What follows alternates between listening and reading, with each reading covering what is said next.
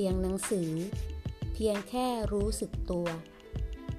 ข้อธรรมะของพระอาจารย์เจษดา คุตตจิตโต สถานภาวนา จอป่าบง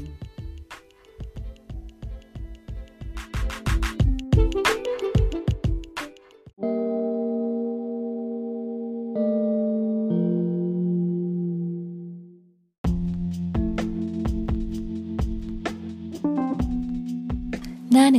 190 เมื่อใดหลง ลอเรอเมื่อเมื่อลอยลอย เมื่อนั้นจิตเป็นอกุศล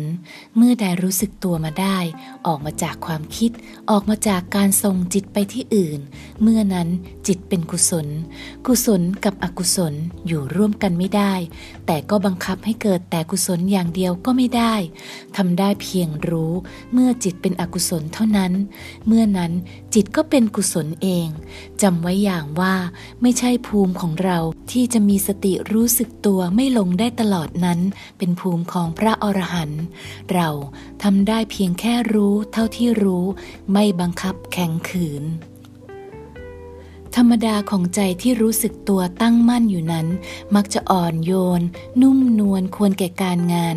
รวมทั้งมีเมตตาประกอบใจนั้นเนืองๆอยู่แล้ว ไม่ต้องแผ่เมตตา ก็มีเมตตาออกมาเอง ปรารถนาดีต่อสรรพสัตว์ทั้งหลายโดยปกติ แต่ถ้าจิตทื่อๆแข็งๆแล้วว่าจิตตั้งมั่นรู้สึกตัวนั้น ยังคงไม่ใช่จิตที่ตั้งมั่นจริงอย่างที่ควร